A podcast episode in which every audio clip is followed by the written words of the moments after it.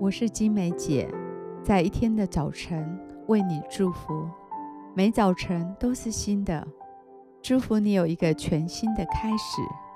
我们要为每一天取一个名字，一天一个名字，对焦一个真理。让我们今天活在这个真理当中，成为今天的祝福。我们为今天取名为“反映主的荣光”。哥林多后书三章十八节，敞着脸得以看见主的荣光，好像从镜子里反照，就变成主的形状。在信主之后，神常常放下一个渴慕在我们心中，让我们想要向着神所为我们擦的标杆奔跑。越来越像耶稣基督美好的模样。当我们在神面前越少关注自己，越多仰望神的作为，我们就如同一面镜子一般，让神的荣光能够照映在我们的身上。若我们经常向别人强调我们自己的所作所为，别人就会在我们身上看见我们自己。但若是我们可以更多诉说神在我们身上的作为，人们就可以借着我们更多来认识这位荣美的主。我祝福你的灵，回到你的核心身份，恢复成儿子女儿的宝贵模样。人们从你身上会看见主的荣光，并不是靠着你自己努力表现去赢得。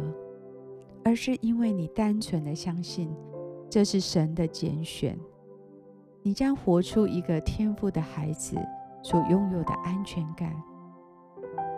我祝福你的灵，能够更多的亲近神，与他面对面，你就可以敞着脸，得以看见主的荣光。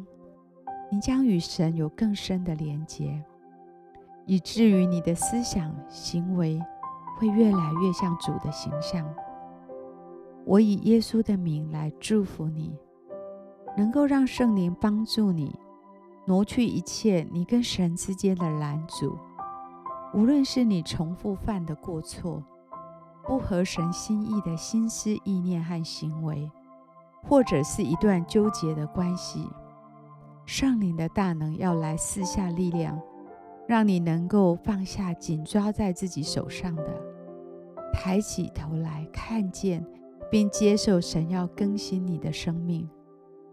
我祝福你今天所思所想、所做的每一件事、所说的每一句话，都能够反映主的荣美。让我们一起来欣赏一首诗歌，一起在灵里来敬拜。